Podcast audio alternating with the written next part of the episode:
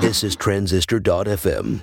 This podcast is brought to you by Active Campaign. They make it easy to create email automation campaigns. They'll help you put the right content in front of the right people at the right time. And they have this predictive sending feature I've been telling you about. It sends each individual a message at the right time, the time they're most likely to open it.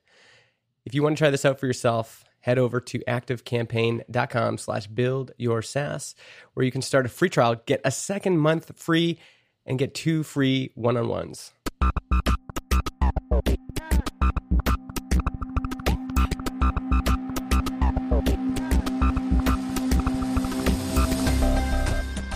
Hey everyone, welcome to Build Your SaaS. This is the behind the scenes story of building a web app in 2019. I'm Jon Buda, a software engineer. And I'm Justin Jackson, and I've been up since 5 a.m. Follow along as we build Transistor.fm.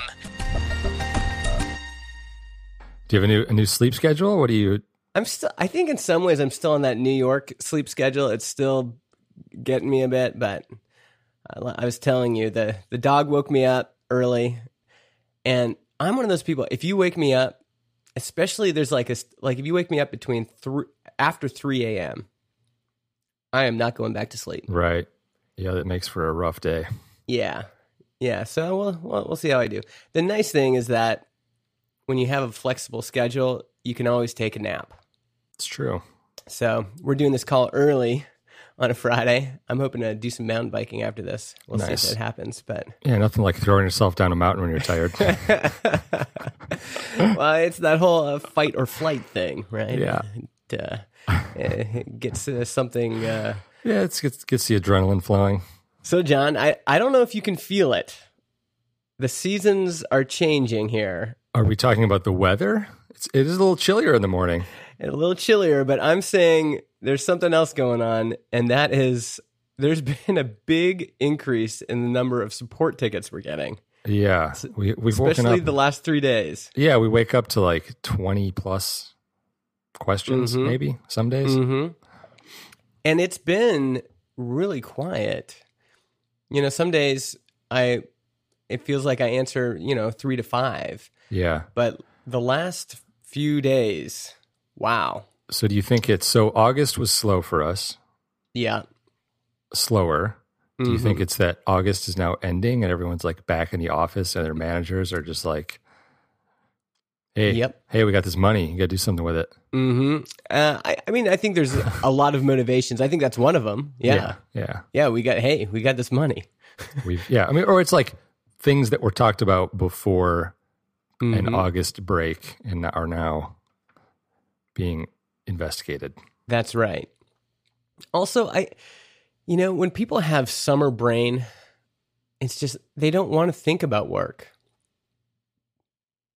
They're just thinking about, you know, like you said last week, going to the lake. They're thinking about, uh, you know, the kids are out of school, so they've they're trying to figure out stuff for their kids to do. And, but I'm even feeling it. Like I'm kind of gearing up. My my kids go back to school in a few days, and it's like, okay, what big project are we going to tackle right. next? You know. Yeah. So I have actually this. We'll see if this is true. I think an increase in support tickets, at least for us, is a leading indicator hmm. that revenue is going to increase. Hmm. Because whenever we've b- been like crazy with inbound tickets, um, because remember these are inbound tickets from customers, but also potential customers. Right. Uh, so whenever we have an increase in support tickets, we we get an increase in revenue. Yeah, we should keep a note of that. I wonder mm-hmm. if we mm-hmm. can see how many tickets we get over time. I don't know if that's a thing we can do. Yeah, we can.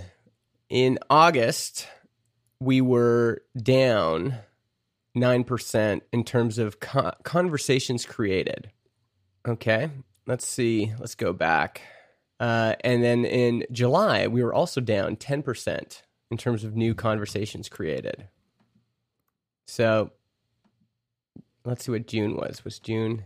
I mean, some of this is going to be difficult because, hmm. uh, but oh, June was up 14% from huh. the previous month. So we had, we were up in June, but July and August we were down. and uh, uh, May we were up 17%. Hmm. So, so far the trend is holding true that, uh, yeah, April we were down 4%.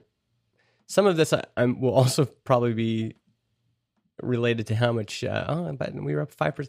It, it seems generally to hold true that there was an increase in support tickets while revenue was going up.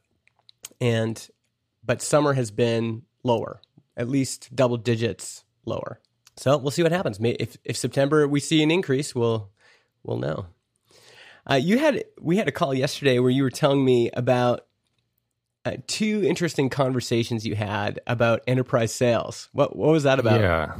Yeah, they were sort of they were separate but ended up being related. So, um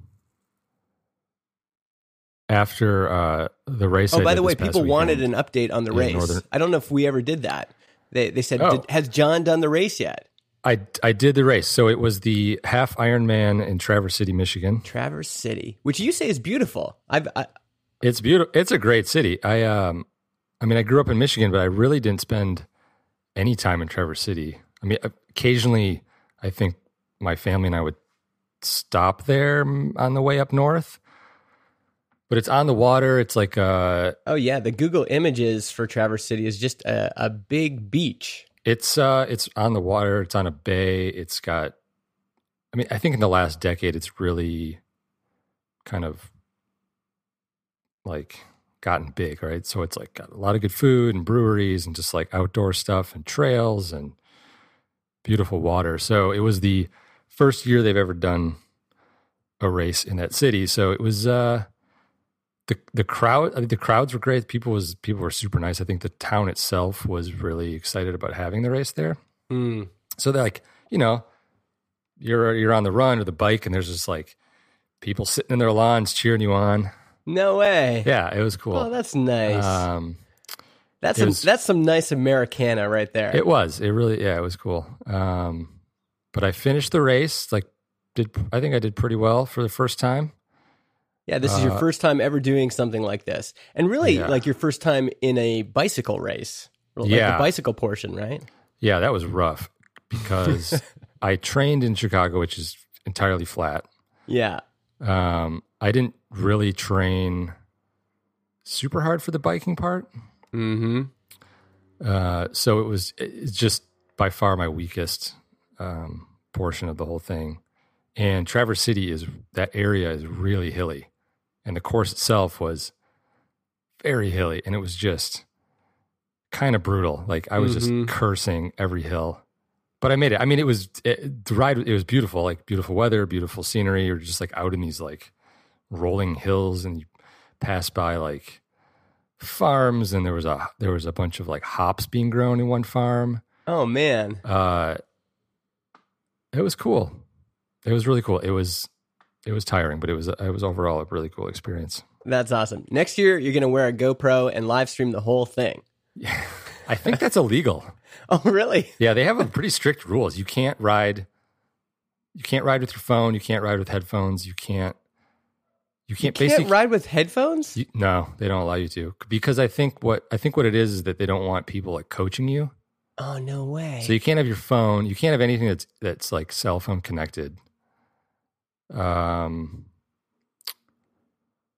you there's no drafting in the bike portion. Like you have to stay six bike bike lengths behind the person in front of you. a lot of rules in this. It's a lot of rules. You can get like yellow cards and like be stuck in a penalty box and stuff. I mean, it's really like for, for How much like, time did you spend in the penalty box? I didn't spend any. You didn't get five minutes for fighting or anything like that? Yeah.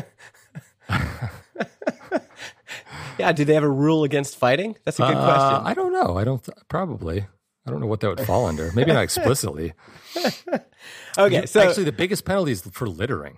If you like Oh. are eating something and you throw it on the ground, you get like a five minute, ten minute penalty or something. wow.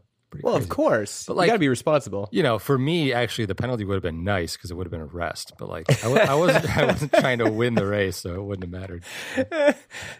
You were like searching for a Big Mac wrapper you could Yeah, throw on the ground. Right. Uh, but yeah, okay. So good. you, you did this with somebody uh, a friend. a friend of mine. Well, so I, yeah, I had a friend that I grew up with that I swam with growing up who did the race as well. Uh, he came up from Texas, but se- independently of that, uh, I ended up having some friends who were at their um, lake house in Michigan. And Okay. so after the race, I visited with them for a couple days, and um, they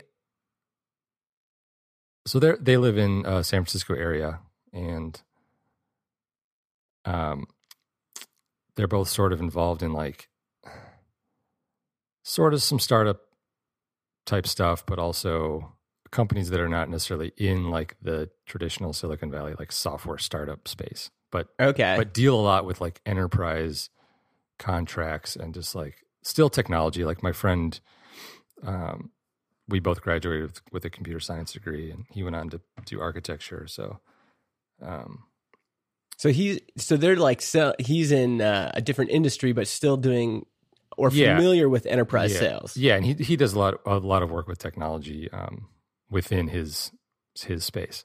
Mhm. So so I was just sort of talking with them one night about some ideas that we have for transistor and how that might that might translate to us having to do inter- enterprise sales and pursuing bigger enterprise clients and how those types of sales usually work because usually usually when you go to uh, a software product's website and it's like we have an enterprise plan call us or email us for details and we can figure it out yeah. I've never worked for a large enough company to even know what that means. Yeah, me neither. Those those forms were always like uh um uh, just a big blocker. Like, okay, well, I'm not going to call these folks. Yeah, it's probably a million dollars. Yeah. Um, so generally, I mean, what it sounds like what happens there is they they have sort of like a base. They have base rates that are pretty expensive because generally an enterprise uh, plan will involve some sort of like dedicated support or like a Mhm. dedicated support person for your account. yeah. Um, and we're talking like thousands of dollars a month to start. Okay, like so two, three, three grand. Yeah, or or even even more. I mean, it obviously depends on on the the software or whatever it is, but um, so you generally like you'll call or email or whatever. You set up a call with the company and you'll talk about what your needs are. Um, and my friend was like, you know, as someone who has dealt with these enterprise contracts, you don't you don't want to have any sort of like variability or ambiguity in how much it's going to cost every month. It's like Mm. you come up, you decide on a number uh, per month or per year or whatever. You have a contract that's like 12 months, a 12 month contract at $2,000 a month. Now, like some some software packages are always like they're like per seat licensing, right? So like if you have Yeah, like Slack or something. yeah, or like GitHub, right? So you can you can So what do they do for that stuff? you can add a new user for like five bucks a month extra, but then it's going to change your next month's bill, which for Mhm. an enterprise client is a pain in the ass because they depend on like consistency. Okay, so they So, don't like that. They don't they like this idea of like, hey, Right. we added a few more people. Right. Just so add like, it to the bill. yeah. So in terms of like Slack or GitHub, like the enterprise plans probably include like up to, let's say like a thousand employees, right? So you're going to Oh. pay, you're going to pay, I don't know, five grand a month for up, t- for up to 5,000 employees who can access this account. Uh, if you hit a thousand employees, like you would renegotiate your contract for a new number that is a set number, but now you have like up to 2,000 employees or something like that. Um, it, it basically takes like, I mean, they want consistency in how much they pay a month, but they also don't want to have to like have an HR person go in and like manage all this stuff and be like, Mm. oh, now I need to like upgrade our plan or add a new employee or deal with, or like have to update our invoice for the next month that, that gets generated. Gotcha. so Um, they would also. This is where that single sign-on stuff, that SSO stuff, comes in. Where yeah, they yeah, don't. we talked a little bit about that too. yeah, they don't. They just want it to be, you know, you you auth through your Google Apps account, or actually no, you don't even auth, right? They they can just automatically add users if they Yeah. auth as a as a company. Yeah, I believe so. They, they would connect up their company to, let's say, Transistor.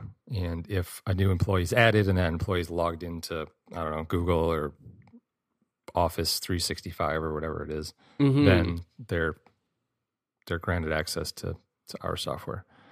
So, did you get a sense of because this came out of this new feature we're thinking about building, and I I had introduced this idea of maybe doing some sort of per user billing, Right. either a one time setup fee or um, you know recurring monthly fee, and so this kind of um, goes counter to that, doesn't it? It does, yeah. It, it actually is, yeah, quite a bit different than what we had been thinking.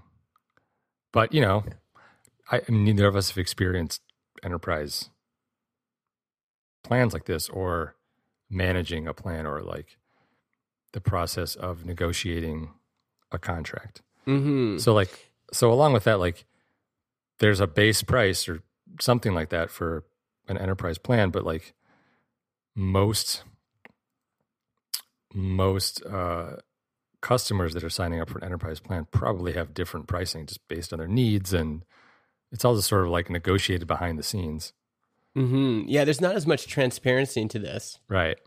I actually saw this this startup called Capiche, uh, C A P I C H E dot com, I think, and they're trying to. This is probably illegal.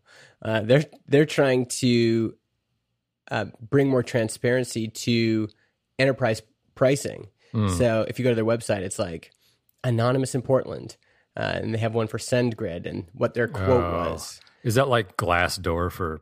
Y- Yeah, it's kind of like Glassdoor for enterprise uh, Yeah, quotes. that's kind of that's kind of weird. Uh, here's one for Twilio. We were able to negotiate a 50% discount for the first year.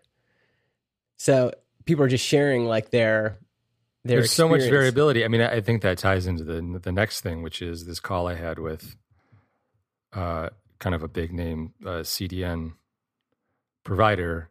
Mhm. Um, Cuz we're we're thinking we might need to yeah, so there's there's a couple go up a tier. there's a couple features um, that we might want that are not in our current plan that would Mhm. have have to require us to upgrade to like an enterprise plan, right? So again, the process is I emailed this I emailed out and said, "Hey, we're looking and we're interested in maybe some of these features on the enterprise plan."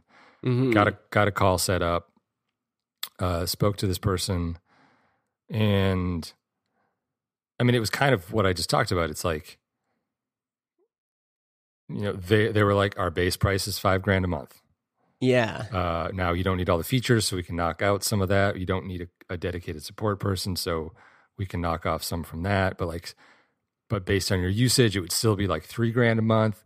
But it's also the end of the the billing cycle, and we'd like to get some new people signed up, so we can give you a discount. and he's like, "What are you willing to pay?" And so I'm like, "Maybe this." And he's like, "Well, we can maybe work with that."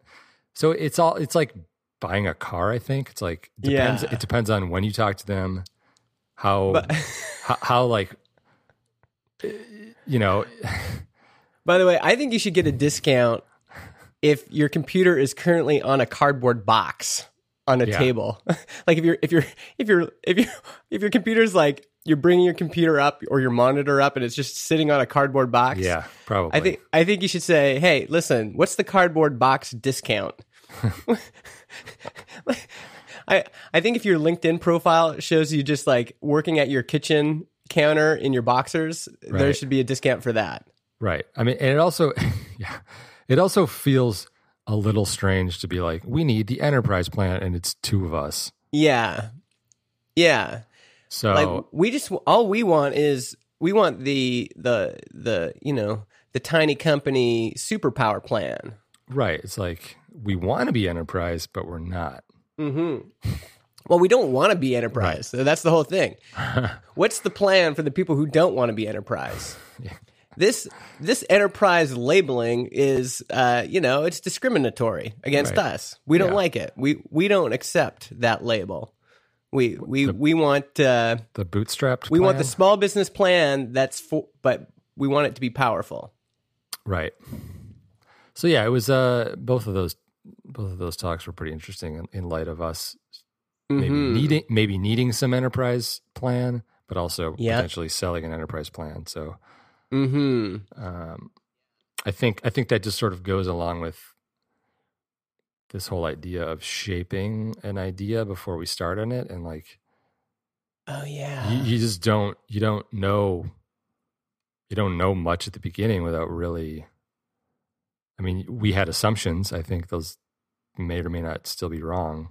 hmm Um, I don't know if that's necessarily going to change our initial release of this thing we're doing, but like, I think it'll certainly affect like subsequent iterations of it. This came up in our phone call yesterday about how you almost like making budget decisions like this for us and infrastructure decisions, which you know typically you say, well, that's a chore. That's outside of product work. But as we were having the call, it became apparent like, no, we need to shape this. This this needs to go along with this whole shaping framework we, we're using from Basecamp. You know, this needs to come to the betting table, and we need to decide if we have an appetite for this fiscally, like. Uh, you know, do we have an appetite for this in terms of all the changes we'd have to do to our infrastructure to make these new enterprise features work um, that we're that we'd be buying? And so that part was that was interesting to have that feeling of sometimes those business decisions just get made in a split second. Well, yeah, let's whatever, you know, Right. uh, f- fuck it, let's just go with it. and uh, as we were talking, we had this feeling of, and also there's just something about a salesperson saying, "Hey, come on, man, you got to make it, make a deal, make a deal. We're at the end of the quarter." And kind of yeah, I pushing mean you that's along. you know that's uh, that's that's what that's why they're marketing people. Mm-hmm. Mm-hmm. but but to be able to take back control and slow things down Yeah, and say, okay, well, let's shape this. What is this for? Um, what are our other op? What are our alternatives here? yeah. Um, Do we do we absolutely need the things that this new plan is going to offer? Like because mhm. I mean I don't think I mentioned like it it was a significant increase in what we're paying right now per month.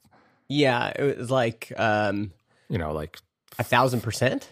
No, five x, yeah, five x. five x, maybe eight x. Yeah, So yeah, a big jump. And I think also as business partners, I mean, you brought up some valid things, for, some valid points from the infrastructure side of like, you know, we could really use this stuff. But it was the first time I had heard about it. right. And so I haven't had time to chew on it mentally at all. It act- this actually gave me some clarity about, you know, sometimes I'll present things to you that I've been chewing on for a long time, and you'll kind of be like, well, and Yeah, because I I haven't thought of I can't make a decision immediately. yeah. But it, when I was on the other side of it, and you're saying, you know, I could really use this for on the infrastructure side, I was like, okay, but I just haven't thought about this. And what I like about the shaping process is the the company's leadership is kind of always chewing on things in the background. And but I can't chew on it unless it's been introduced. Hey, here's an idea. What do you think about this? What if we did this? And then you chew on it kind of in the background. Okay, yeah, that's a thing. Maybe we should think about that. Hmm, what are the repercussions of that? And then you know, we might have a phone call, another phone call about it and go, okay, how could we shape this work a little bit more? Mhm. And then actually dedicate a cycle to it. Okay, we're going to spend two weeks. What's our appetite for this? Two weeks to go through the enterprise sales process, to negotiate something, to implement something. Do we want to do that? right. And if we do, then actually commit to it.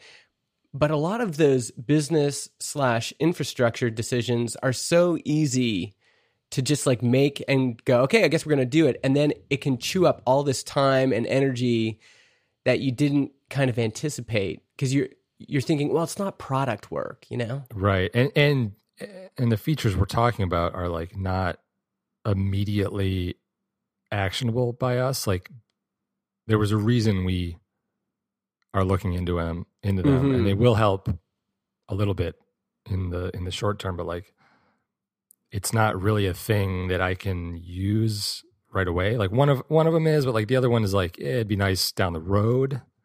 Mm-hmm. So we'd be sitting there paying for this thing and not really using it, and it'd just be a little, Mm-hmm. yeah. And let's take a break right here so I can tell you about a brand new sponsor, the web developer's secret weapon, honeybadger.io. I love these guys. Ben, Starr, and Josh, they actually host a podcast on Transistor called FounderQuest, one of my favorite new shows this year, founderquestpodcast.com. They even have a official announcer man that does their intros and outros. You got to listen to this. Hold on. Let me play it right here. FounderQuest is a weekly podcast by the founders of Honeybadger. Zero instrumentation, 360 degree coverage of errors, outages, and service degradations for your web apps. If you have a web app, you need it. Available at honeybadger.io.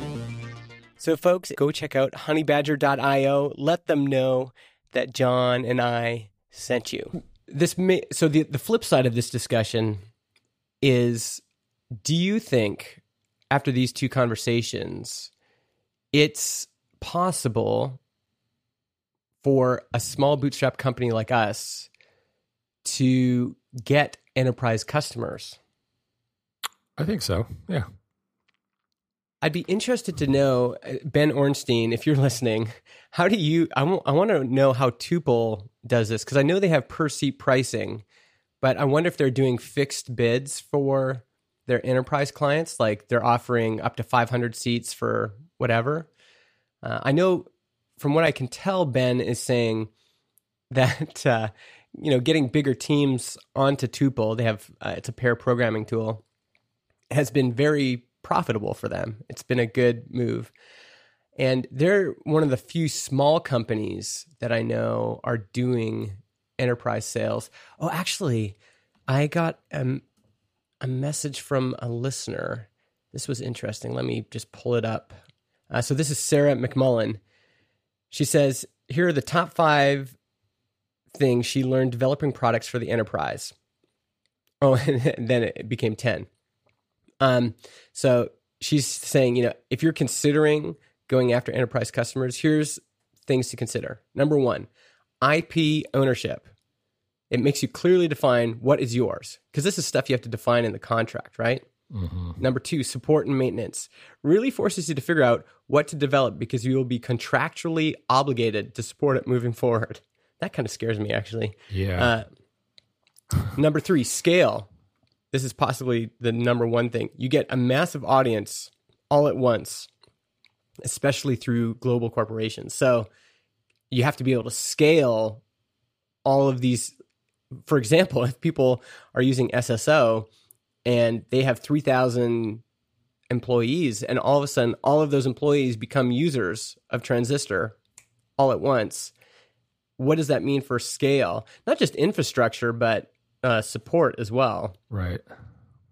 Uh, security.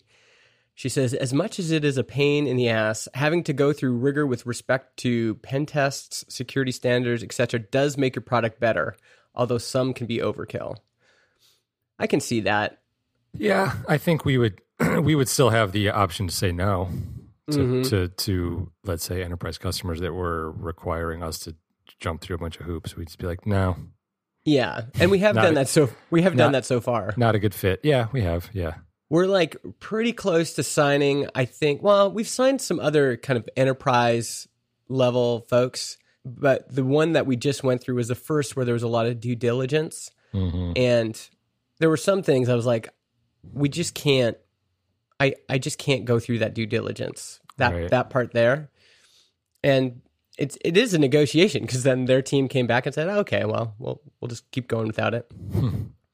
Uh, number six, saying no. You think it's hard to say no to a small business? How about a big whale? You learn quickly the art of negotiation.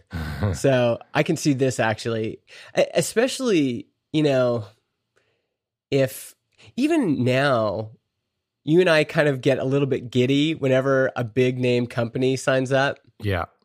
Like when you see a big brand name that you recognize, you're kind of like, ooh, wow. It, it, you feel already kind of like a, eh, you're fanboying a bit, you know? Yep. and uh, it is harder to to say no to some of those folks when you feel like, oh, these are these big, impressive companies. hmm Uh, number seven, product guidance. Enterprises didn't get to be big overnight. They do have things they can teach you to about their customers, their way of doing business that can uniquely make your product better.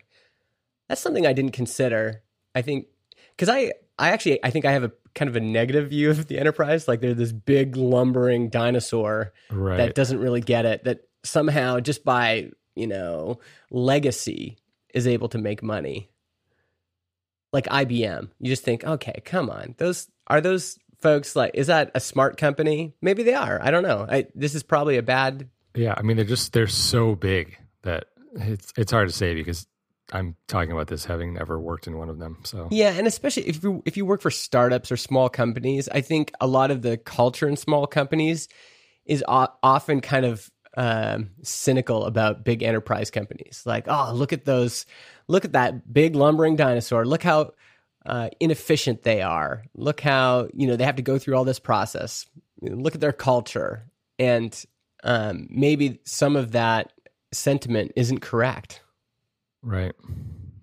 Um, number eight, she says, these are not fair weather clients. As painful as they can be to acquire, they won't always leave you fast. Uh, and I can see that actually being an advantage. You know, uh, by our nature, uh, we attract, um, you know, a lot of kind of upstart podcasts that just won't last. But an enterprise company, if they commit to something and they sign a contract, they're gonna they're gonna stick around, right? You know that you've got them for. I, I mean, you were saying a lot of these contracts are these are like twelve month, twenty four month contracts, right? Yeah, and if you want to leave at six months, you still have to pay the rest of the contract. mm-hmm Interesting. Okay. Uh, number nine, complete. Complete. ugh. Let me try that again. Number nine, completeness. They also force you to ship complete features, not half-assed ones. Don't have documentation on how your API works? They will call you on it. Now that could be hard. I mean, we we always ship. I think we do ship complete features. Um, and actually, we I think we're pretty good at documentation. Mm-hmm. So maybe maybe this wouldn't be a big deal for us. I, I think one thing that worries me about completeness is whether like our definition of complete is often, you know, a simple first version that works well. Yep.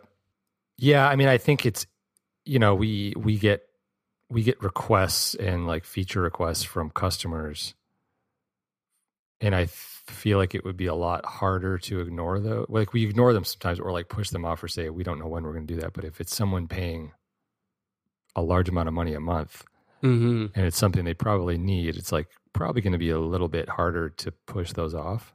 Mm-hmm. Yeah. Yeah. Well, the pressure, I think. Yeah. And that goes back to what she was saying about saying no.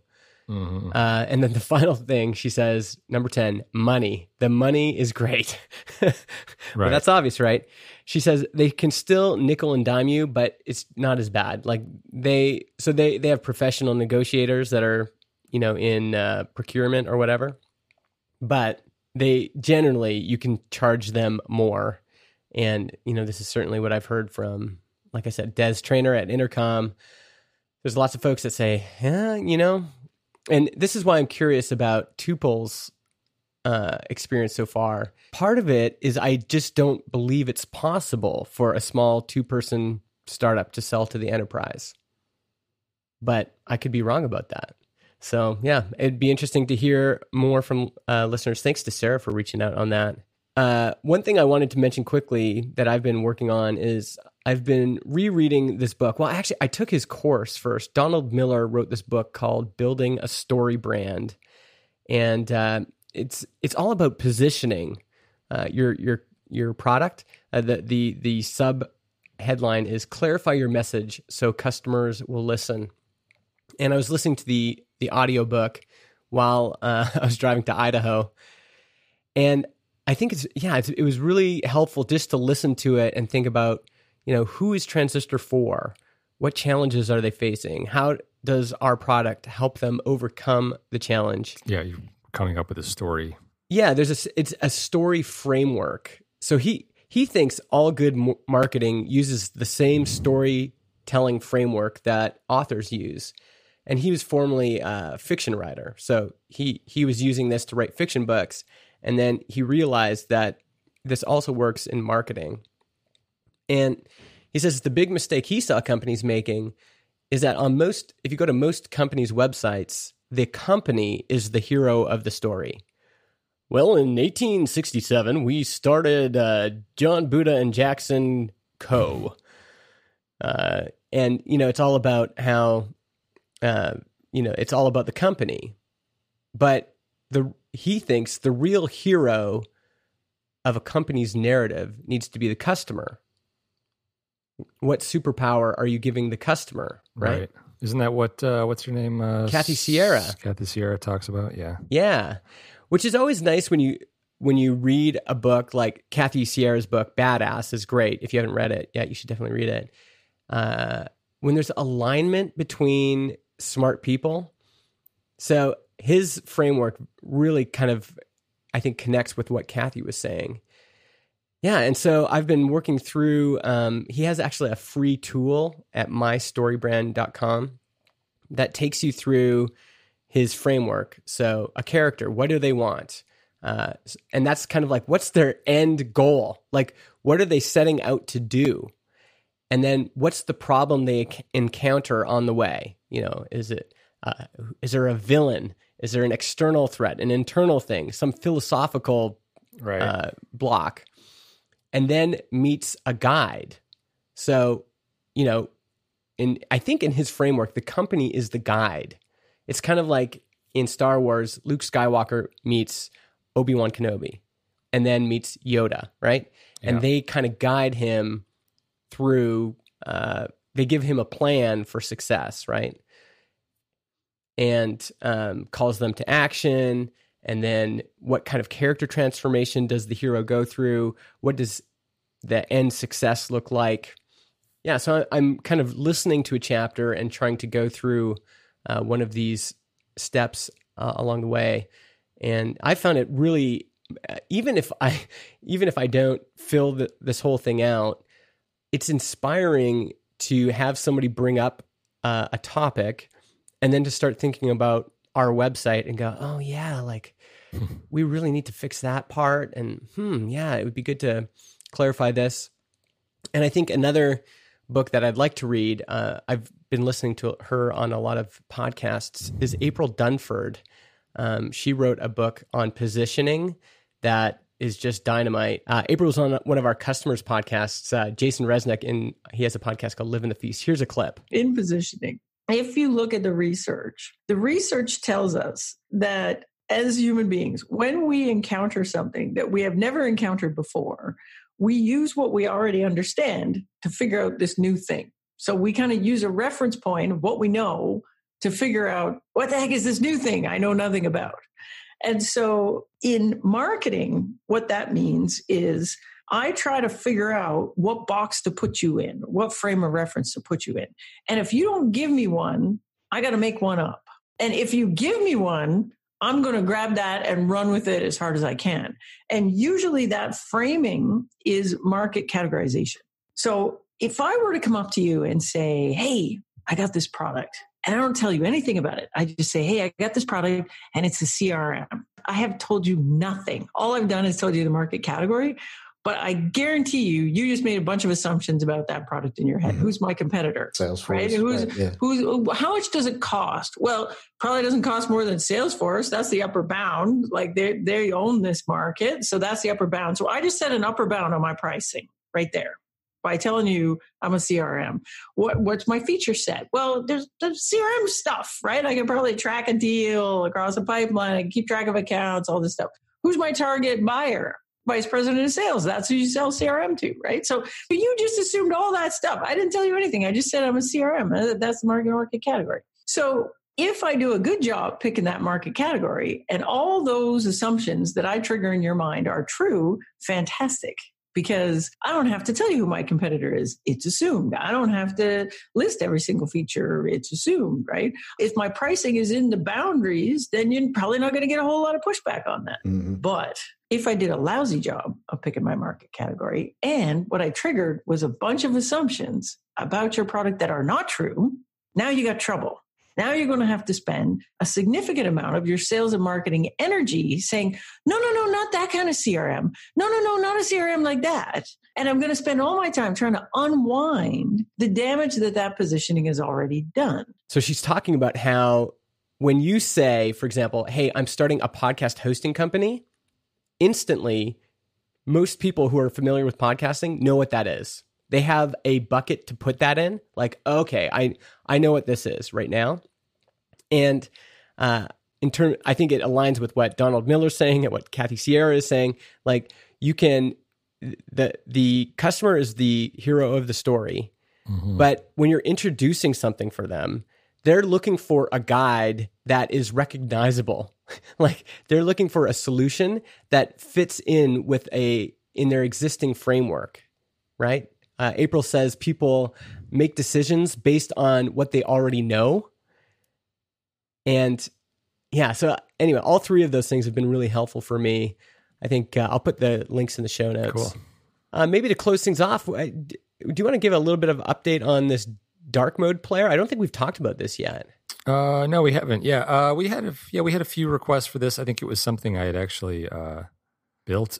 I had planned on doing when I initially built our embeddable player. Like I actually had uh, a CSS file for. Oh, really? A dark play. Yeah. So what we're talking about here is our our embeddable uh, audio player is right now it's white Mm-hmm. Um, a lot, a few people have asked if they could have a dark player, so the background, everything's dark and the text is lighter. Mm-hmm. Um, so I kind of dug that up. It wasn't actually too hard to get uh, an initial version going, but then I've I've been slowly making like a few other uh, kind of quality of life upgrades to the player itself. So sweet. Uh, along with along with a dark mode, there will be a couple other improvements. Um, I don't necessarily know when that'll be done, but mm-hmm. it's uh, it's in the works. It's working and functional.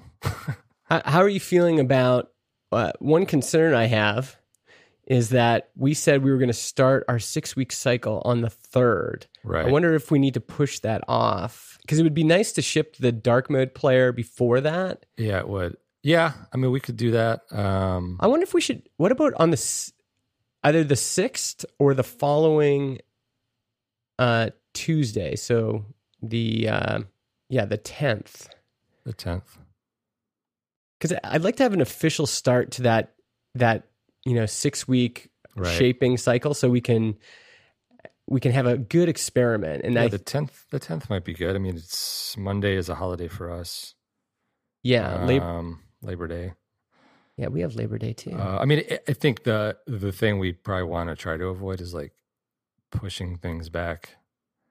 I feel like it would be easy to fill in the gaps with stuff that we could do that are like a day or 2 mm-hmm. project or fin- finishing yeah. a thing. And then it's like, oh, well, let's maybe not start the 10th. Let's start like the following week. So, yeah, I am just thinking just we need a we need a cleanse before we yeah. start the the cycle. And if we could ship that one feature, because that's really the only thing that's really stopping us from like that's the only major thing on the books yeah, right now. Yeah, there's a lot of yeah. There's a couple of other small things I've been slowly pecking away at, but nothing, mm-hmm. nothing major. Yeah, yeah. So let's we'll push it back to the tenth, and uh, yeah, try to let's try to ship that before yeah before we start.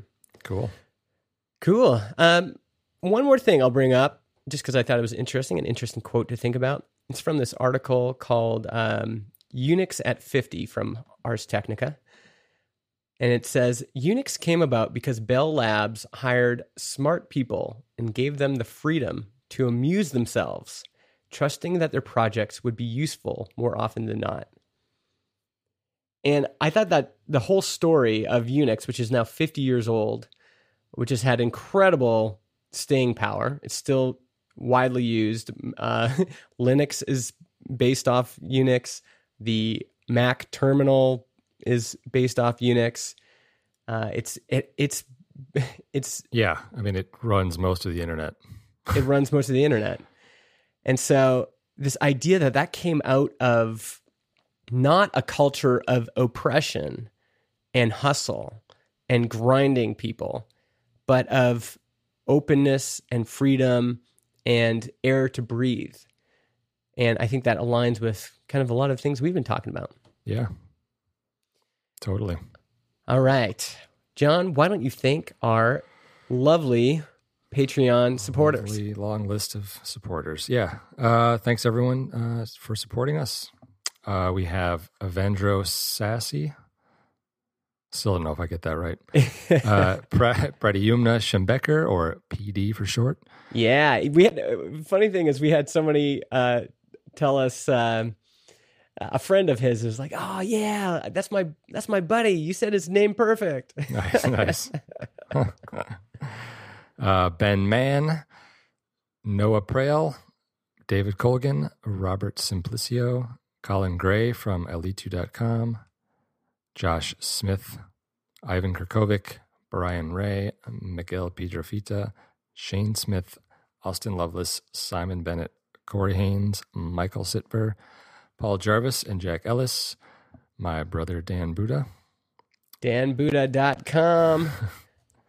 Our friend Darby Frey, Samori Augusto, Dave Young, Brad from Canada, Sammy Schukert, Dan Erickson, Mike Walker, Adam Devander, Dave Junta. Junta.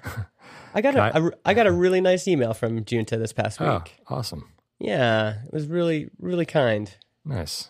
That's cool. And encouraging. Good. That's yeah, it was nice. I, I replied with a heart emoji. That that's how good it was.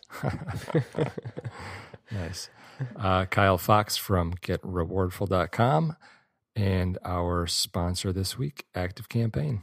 All right, folks. Thanks for listening. We will see you next week. Oh, by the way, go and uh, if you want to talk about this episode, go to podhunt.app. And if it hasn't already been submitted, submit it. If it has been submitted, leave a comment. We'd love to interact with you there.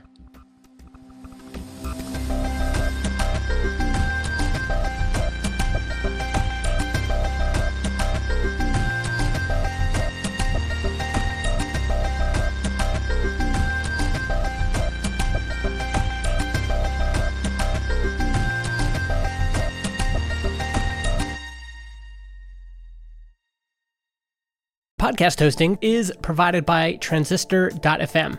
They host our MP3 files, generate our RSS feed, provide us with analytics, and help us distribute the show to Spotify, Apple Podcasts, and more. If you want to start your own podcast or you want to switch to Transistor, go to transistor.fm slash Justin and get 15% off your first year.